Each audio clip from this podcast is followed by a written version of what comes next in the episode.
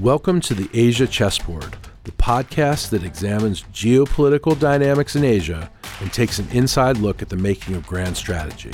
I'm Andrew Schwartz at the Center for Strategic and International Studies. This week, Mike is joined by Lisa Curtis, Senior Fellow and Director for the Indo Pacific Security Program at the Center for a New American Security.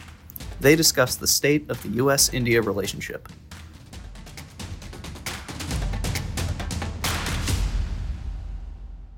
Welcome back to the Asia Chessboard. I'm Mike Green. My colleague on this podcast, Jude Blanchette, is coming back next time, still on paternity leave, and hope you're enjoying it, Jude and thinking great thoughts about Asian geostrategy between diapers. We're joined today by one of the leading thinkers on the region in Washington, Lisa Curtis. Lisa is currently the director of the Indo Pacific Security Program at the Center for New America Security, CNAS, but she's had careers in other think tanks in government, in the White House, on the NSC staff. We're going to talk about India, her core area of, of expertise and interest, but also more broadly, geopolitics in South Asia and Indo Pacific more broadly. So, Lisa, welcome. We always start with the how did you get here part. And I find a lot of Indiawalas often have an unusually complicated story, turning this way and that way, because there's just not the same historically pipeline for expertise that you get with Japan, Korea, China. So I'm sure it's interesting, but get us started. How did you get into the national security India business? Well, believe it or not, I started at the CIA in the student co op program when I was still in college. So I was doing summer internships at the CIA. And I started out on the Middle East, focusing on Iran issues. But when I went full time to the CIA in the early 90s, one of my early projects that I worked on was on India. And, you know, at the time, India had just opened up. You just had the economic reforms that were being carried out by then finance minister Manmohan Singh, who, of course, later went on to be the prime minister. So it was an exciting time for the Indian economy. And so I think my project was looking at the potential for foreign investment in India, and that was in the early 90s. But really, when I really got immersed in South Asia, was in 1994. My husband and I had our first tour at the US Embassy in Pakistan.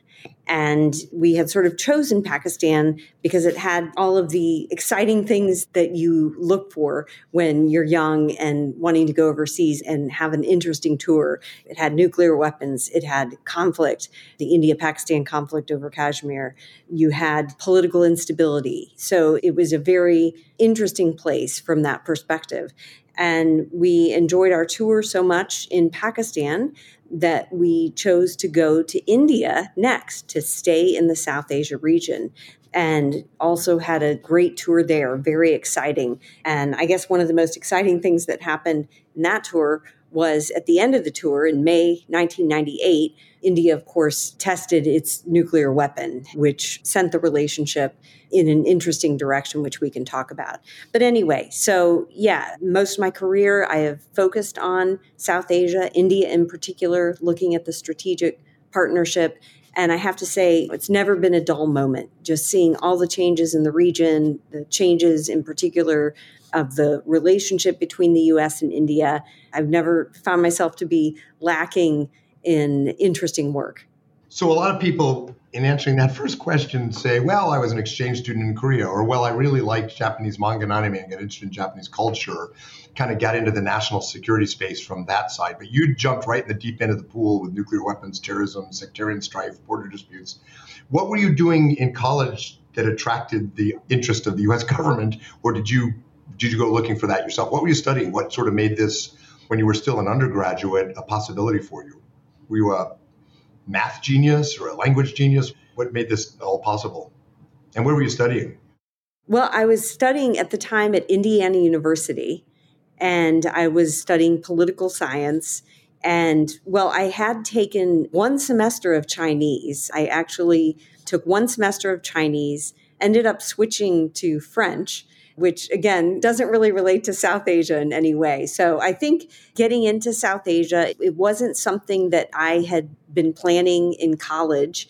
like I said, I'd been focused on Middle East politics in the Middle East. So I think it was really just happenstance. But then once I got a taste of the region, once I went there, lived there, I fell in love with the region, found it extremely interesting. And then here I am 30 years later and still focused on the region and on the US India relationship. So, what's your explanation for the India imperative? I mean, India is clearly a critical part of the American strategic playbook right now. It has not always been bipartisan, or even within administrations, hasn't always been easy. The 98 nuclear test, a good, a good example, right? Clinton wanted to build an India relationship, but the nonproliferation of other parts of the US government, the Democratic Party couldn't stomach that. Even in the Bush administration, when I was senior director, it was compelling strategically, but it was a hard sell. You had to manage this as a official in the NSC during the Trump years. What's the case for India in American foreign policy strategy? Well, I think the case goes all the way back to the mid 90s. Most people talk about the shift in the US India relationship, they'll go back to the year 2000 when former President Clinton made his famous visit to India. I would go back even further. I would go back to Ambassador Wisner, Ambassador Frank Wisner. When he was ambassador in India, he really could see the future, he could see the rise of China he knew that there were major differences between India and China in terms of India being a democracy, China being an authoritarian regime. He knew the economic potential of India. And so he could really see going back 25, 30 years almost that India was going to be an important partner for the United States to be able to manage effectively a rising China. And I would say it's the same now, and the rationale is even greater for the US India partnership. It's still based on convergences between our two countries on the dangers of a rising China and how we have to deal with that. And also, you know, we still have shared principles and values when it comes to democracy. We both have very raucous democracies that actually sometimes can get in the way of bringing our two nations closer. But still, I think our fundamental appreciation for democratic systems, open systems, transparent systems of governance really draws our two nations together. But I do think it's that idea, and I think it was Condi Rice who used to talk about the importance of India to the United States in making sure that the region favors a bounce towards freedom, a bounce of power that favors freedom. I think that was the phrase she used to use. And I think that has underpinned the relationship through all of these years.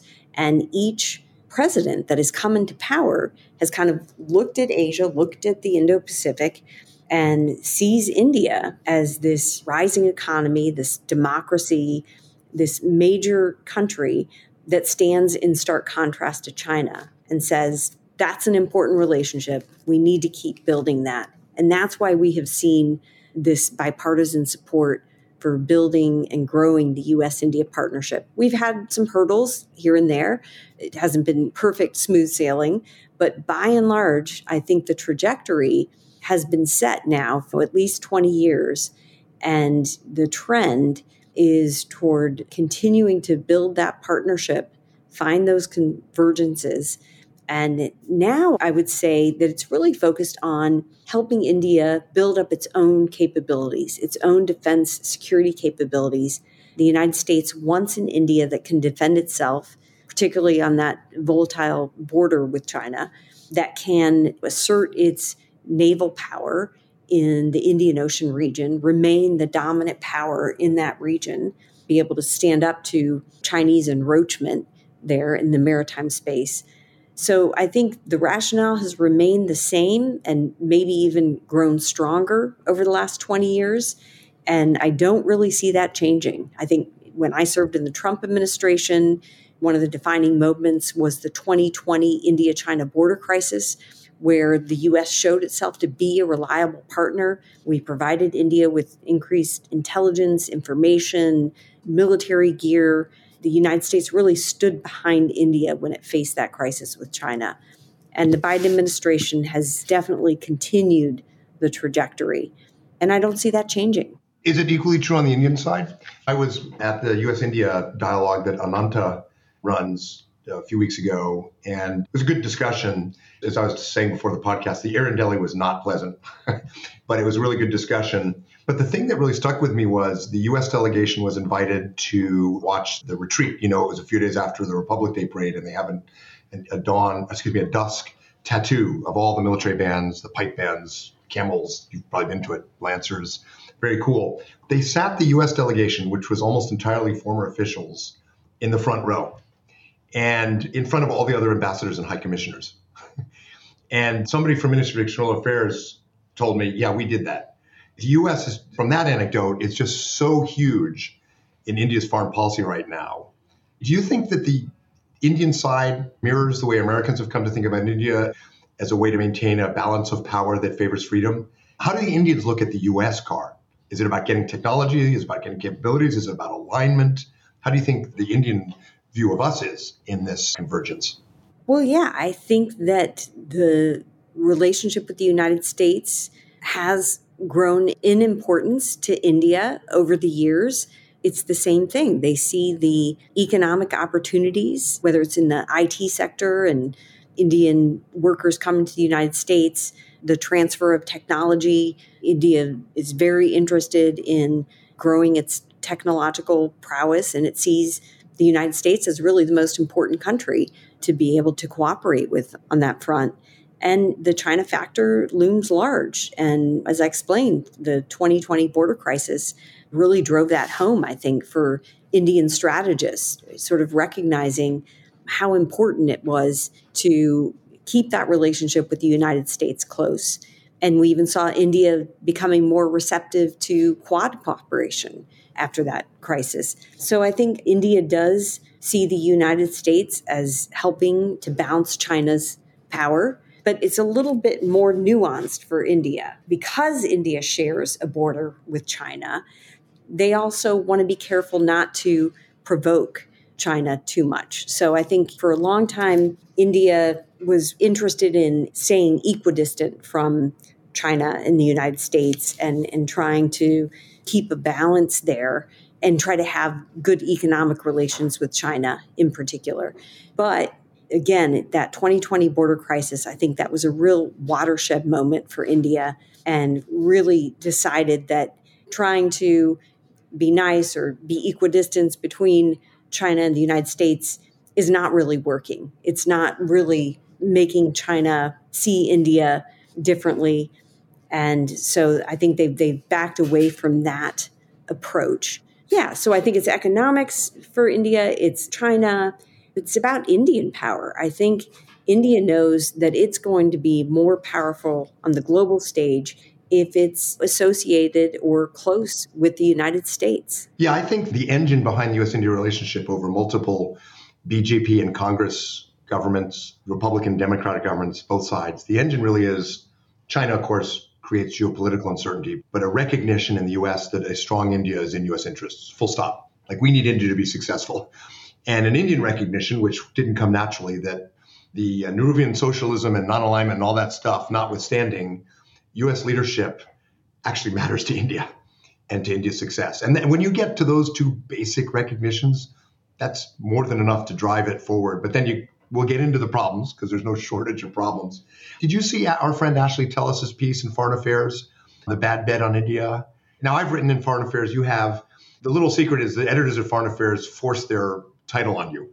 You have to fight and fight because most of us, especially if we've been in government, want to be a little subtle and a little nuanced. And the foreign affairs, foreign affairs editors are like, no, we want people to read this. so they don't give you a hard time on the content, but the title is always a big fight, right? And I have to admit, the last big piece I did for them was about U.S. allies in Asia, and they pushed me to call it the real Asia hands. And I'm glad they did because it kind of made the point in a not subtle way. So who knows if Ash came up with that, but it seemed to me he was basically saying, look, on a Taiwan contingency, don't expect India to act the way Japan or Australia would, which sounds right to me. But what is a good bet on India? What as the world gets more dangerous, what is it we should expect from India if this all goes well? Is it that India can sanitize the Indian Ocean, keep the Chinese busy on the border? Or is it that actually India is with us in the UN, with us in international? What does success look like in this relationship? If not Ash's threshold. Yeah. So, Mike, I couldn't agree with you more on the titles of foreign affairs pieces. I had the same experience. You're lucky you got to fight with them. They didn't even let me fight, they just slapped a title on without clearing it with me. And frankly, it, it was not a title I would have chosen. So, I have to ask now, which title was that? So, this was a piece I wrote in May of 2022.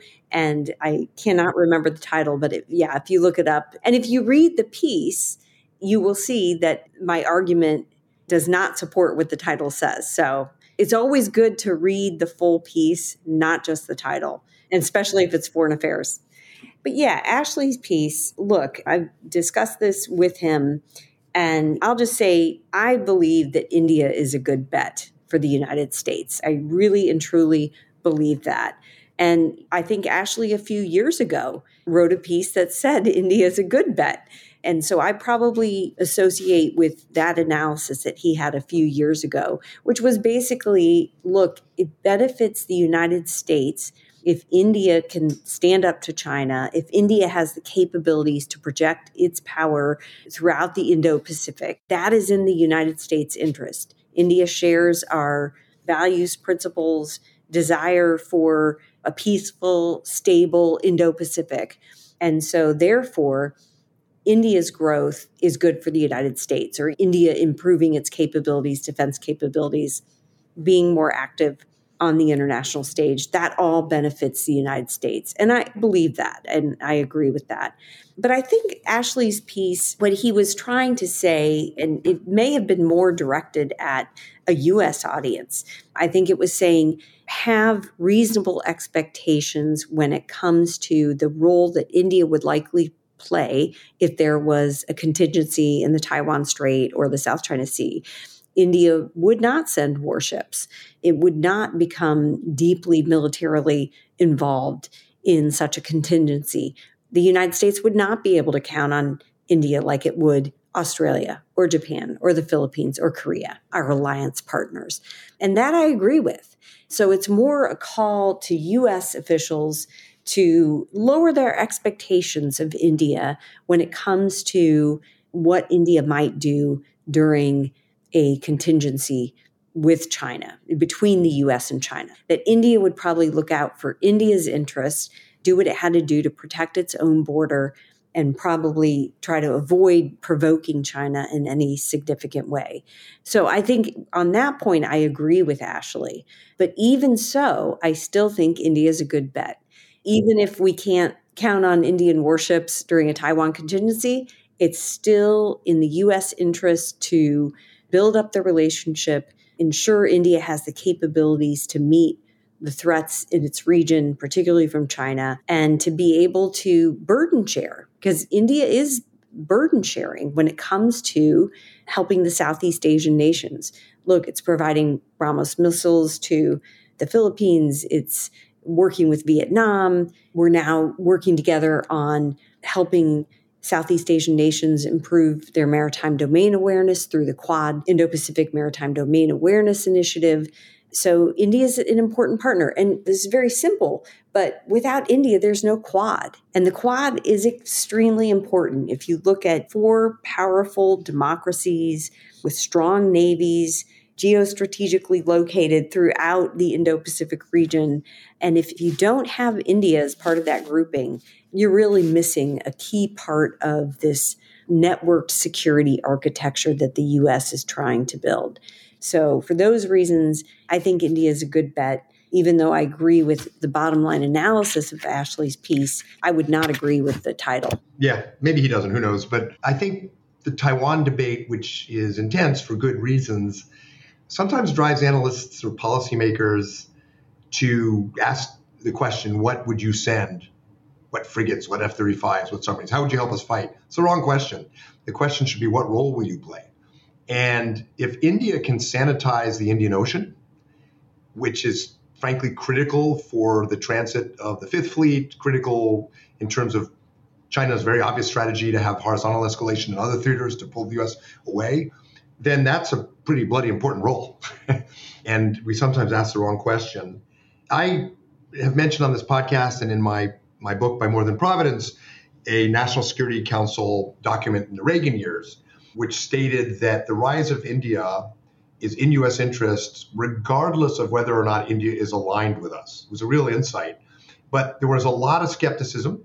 And my simple version of this is people who came to this policy from a maritime strategy perspective, particularly if you'd worked on Japan, like I did, or perhaps NATO, like Nick Burns and Bob Blackwill did in the Bush administration, you looked at India as a real opportunity. But if you came at it as something of a continentalist, focused on securing a stable relationship with China, like Henry Kissinger, Brent Scowcroft, and others, you saw India as a messy liability waste of time.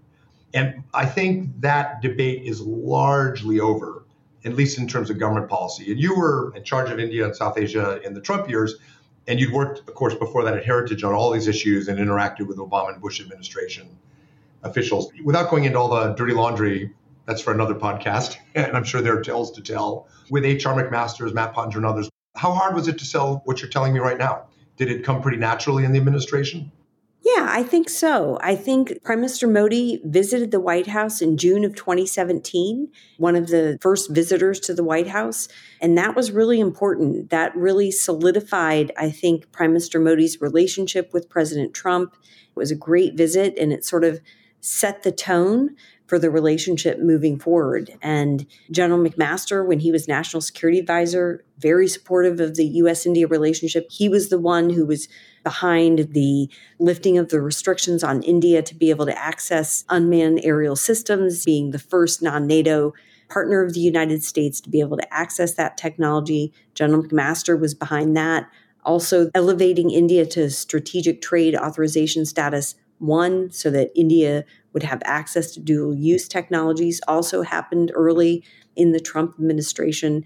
There were a lot of strategic moves. And also, Secretary Mattis, the defense secretary, also had a big role in moving the US India relationship forward on a strategic basis early on in the Trump administration. Of course, there were the trade issues that became a sticking point. And that was a, a, difficult issue, the trade issue. But frankly, the trade issue was difficult with all countries for President Even the Australians and the Japanese and Canadians. So exactly. Equal so, opportunity annoying issue. Exactly, exactly. But other than the trade issues, I would say there was really enormous progress in the US India relationship. And there was a very good rapport, let's say, between Prime Minister Modi and President Trump. There were frequent phone calls. There were meetings whenever there was an opportunity to do so.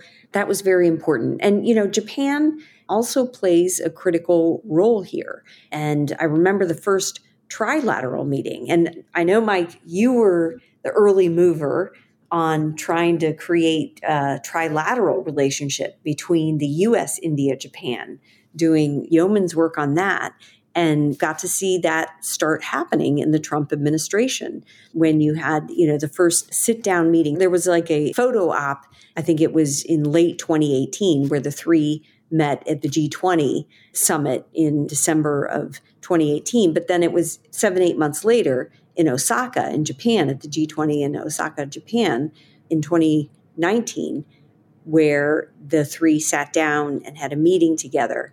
And that was very significant. So, yeah, a lot, lot of good things happened on the US India relationship during the Trump administration. I think there was just one bad meeting, let's say, and that was in Manila, actually, in November 2017 on the fringes of the ASEAN meeting. And it was because the meeting ran late. I think President Trump, they all were late getting out of the ASEAN meeting. And it was like five or six in the evening.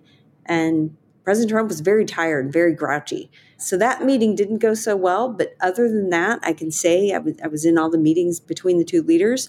They got along very well, and there was very strong rapport. And that only increased during the 2020 border crisis. And then even during COVID, throughout those early days of COVID, there was a lot of interaction between President Trump, Prime Minister Modi, a lot of cooperation. And then, of course, President Trump visited India in February 2020, right before COVID broke out. And that was a historic meeting as well. I'm sure you have similar experiences, a lot of us do, but when I have meetings in Singapore or Tokyo or Seoul or Canberra, it's not long when you talk to senior officials or academics. It's not long before you get the Trump 2 question what would a second Trump administration mean? And real anxiety. Let's be candid, real anxiety. In Europe, it's off the charts. It's apoplectic. anxiety doesn't even describe it. I have to say, the week I spent in Delhi, it almost never came up. I think the Indians feel pretty confident that whoever's in office, the relationship they can manage. You know, they're not a treaty ally. So in some ways, they haven't taken their mortgage on uh, national security and bet on the U.S. in the same way as a treaty ally in NATO or Japan or Korea or Australia. But it is it was a different experience as well for Modi. To some extent, the Japanese, because of Abe's pretty successful management of the relationship in those years. The trilateral thing, thank you for the shout out. By way of context, for listeners, I left the NSC in 2006. And actually, Jaishankar, who's currently the Chair of External Affairs in India, asked me if I would at CSIS pull together a 1.5 track trilateral to pull India and Japan closer together. It was important because for the nuclear deal, Japan's vote in the nuclear suppliers group was critical, but just strategically, the Japanese and Indians were not connecting the way that it seemed they should. It was a fascinating series of 1.5 track meetings that eventually became a regular, including by the time you were in office, a regular trilateral process among governments. And the Japan India relationship if US India has a bipartisan kind of trajectory, Japan India does even more so. It's been pretty impressive. Let me ask okay, we got to get to the problems because this relationship has no shortage of them. I remember senior Chinese official telling some of us in 2005 that the US India relationship would continue to converge. There was nothing China could do to stop that. But this official said, but it's India. So you will be very frustrated. so it has converged, but we've also been frustrated. I'm sure the Indians have. So, one of the biggest problems, of course, right now are the reports and the Justice Department investigation into the murder for hire assassination attempts against Sikh Americans who are seen in Delhi as enemies of the state. The Deputy National Security Advisor, Josh Finer, went to Delhi. The defense cooperation, everything's continuing, the US India dialogue. But that's a pretty unsettling and jarring development. How do you view it? Is it terminal? Will we manage it? Will it suck the wind out of the relationship. The Indian response has not been as belligerent and self-defensive as we might have seen. The Delhi seems to understand how serious this is, but how serious do you think it is? Well, I think the assassination plot itself is extremely serious, and the United States is right to take it very seriously and to have difficult conversations with India to pursue it through legal means. But I think that it's manageable. I think the Biden administration has tried very hard to kind of compartmentalize this issue from the rest of the strategic relationship. They've really gone out of their way, bent over backwards to keep the relationship on track. But at the same time, it's quite clear they're taking it seriously, sending all these senior officials, even the CIA director, going. And there is an expectation that India will fully investigate the case, will follow through with any charges or prosecutions as necessary. And so there does need to be accountability. And so long as India takes this seriously and that there is an accountability piece, then I think our relationship can weather it. But we are in election years in both countries, which could skew things. And since this is a legal matter, the Department of Justice will follow where the law leads and where the investigations lead, and this will be public. So we never know when new information might come out or announced, and we don't know how that will play for the Indian public and also for the US Congress. I think the US Congress has been relatively quiet on this. There are some members, particularly those that have Sikhs in their constituencies, that are speaking out. But by and large, I think most congressional members they recognize the seriousness of this, but they also recognize how strategically important India is for the United States. And so I think that has insulated to some degree the partnership. But this was a challenge. This was a major challenge. I would say this is the most significant challenge to the US India relationship in almost a decade since the Devyani Khobragade affair, which was in December 2013. So, yeah, just about a decade ago. I would put this as a real challenge. But so far, I think both countries are handling it maturely and appropriately and largely trying to keep the media away or at bay, which is the right approach. But it hasn't fully played out. You and I don't know the full extent of the story, but you know, and, and I know a bit, the research analysis wing, the RAW, the intel community. Hard for me to picture rogue operations. If it were the ISID in Pakistan, it'd be easier to make the case it was a rogue operation with the Indian intelligence service. It's a harder case to make. One would hope that out of this, Delhi would reassess how it thinks about the RAW's operations in the US in particular, but in other democratic countries, because it was incredibly stupid in terms of India's national interest. And one would hope out of this that there's a resolution that involves some accountability of some kind. But the most important thing I suspect for the US government is a new page. When we're moving this close, your intelligence services, regardless of how much we find out about their involvement cannot be doing this kind of thing. Yeah, I think we also need to ask how did this happen? Because this was very bold. And again, we don't know how high up approval went or how much top levels of government knew, although I agree with you, it's not like RAW's a rogue organization. And the civilian leadership does control the security services. So one has to ask how could the Indian government, if it knew, assess that this was okay to pursue an assassination plot against a U.S. citizen on U.S. territory. It's extremely bold.